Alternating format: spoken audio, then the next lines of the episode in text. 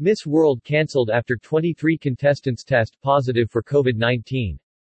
In total, 23 out of 97 contestants and 15 members of event staff tested positive for coronavirus, Puerto Rico Health Department epidemiologist Melissa Marzan said. The annual Miss World event that was due to take place in Puerto Rico's San Juan yesterday, will now have to be rescheduled within the next 90 days.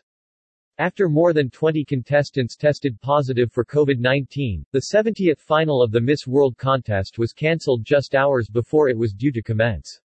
Miss World 2021 temporarily postpones the global broadcast finale in Puerto Rico due to health and safety interest of contestants, staff, crew and general public, the event organizers said in a Facebook statement.